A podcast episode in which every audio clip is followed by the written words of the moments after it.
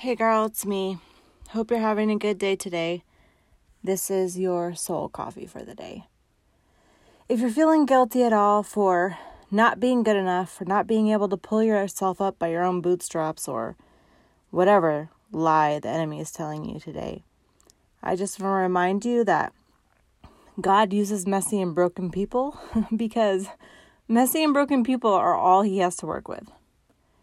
It's so easy to look at the Bible characters as inhuman heroes of faith, but in reality, they were just as flawed, doubtful, scared, and broken as we are. They had both times of great unwavering faith and moments of shattering underneath the weight of what they were walking through. Don't be too hard on yourself. We want God to take away our weaknesses because let's face it, they're humiliating. But Paul tells us God's response when we asked when he asked the same thing. He pleaded with him to take whatever that thorn was away. And maybe he didn't tell us because it was like a fill in the blank. Fill in the blank with whatever it is for us. Anxiety, feeling rejected, the weight of the world on our shoulders. Please, Lord, take this away. But in 2 Corinthians 12 9, he said, But he said to me, My grace is sufficient for you, for my power is made perfect in weakness. Therefore, I will boast all the more gladly about my weaknesses, so that Christ's power may rest on me. I mean, do we want the power of Christ to rest on us? Think about that then I guess we're supposed to boast in our lack because Christ is more than enough. He has more than enough and could do more than our attempts at perfection could ever accomplish.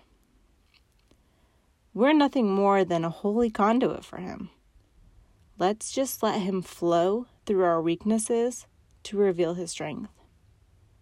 He uses the weak, the foolish, and the unlikely because then no one gets confused about who gets the glory.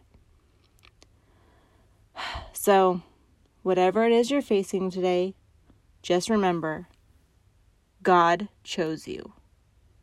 God has a plan for you. Don't listen to the enemy today. Listen to the voice of God, the one that calls you and says, It doesn't matter the greatness of your weakness. Know the greatness of my strength in your weakness. Let me pray for you today. Lord, I pray for my friend as she faces her day.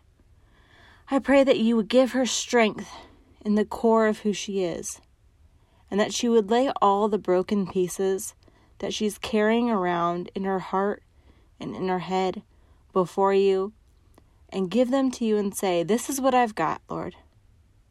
Do with it whatever you can. Lord, I pray you would strengthen her. I pray you encourage her heart.